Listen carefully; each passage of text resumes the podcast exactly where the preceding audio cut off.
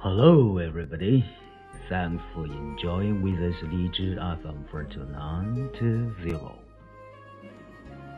The Voice of Boyi. Today, let's enjoy an English short poem written by the famous Indian poet Tagore on the seashore. On the seashore of endless worlds children made, the infinite sky is motionless overhead, and the restless water is boisterous. On the seashore of endless worlds, the children made with shouts and dances, they build houses with sand, and they play with empty shells.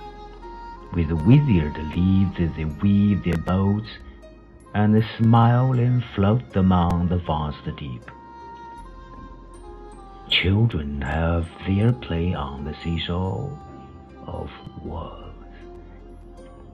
They know not how to swim, they know not how to cast nets. Pearl fishers dive the pearls, merchants sail in the ships while children gather pebbles and scatter them again. They seek not for hidden treasures, they know not how to cast nets. The sea surges up with laughter and a pale gleam the smile of the sea beach.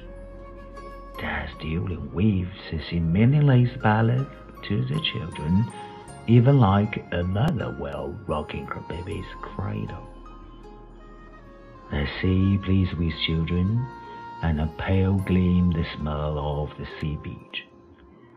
On the seashore of endless worlds, children meet. Tempest roams in the pathless sky, ships are wrecked in the trackless water. Death is abroad, and the children play. On the seashore of endless worlds, is a great meeting of children.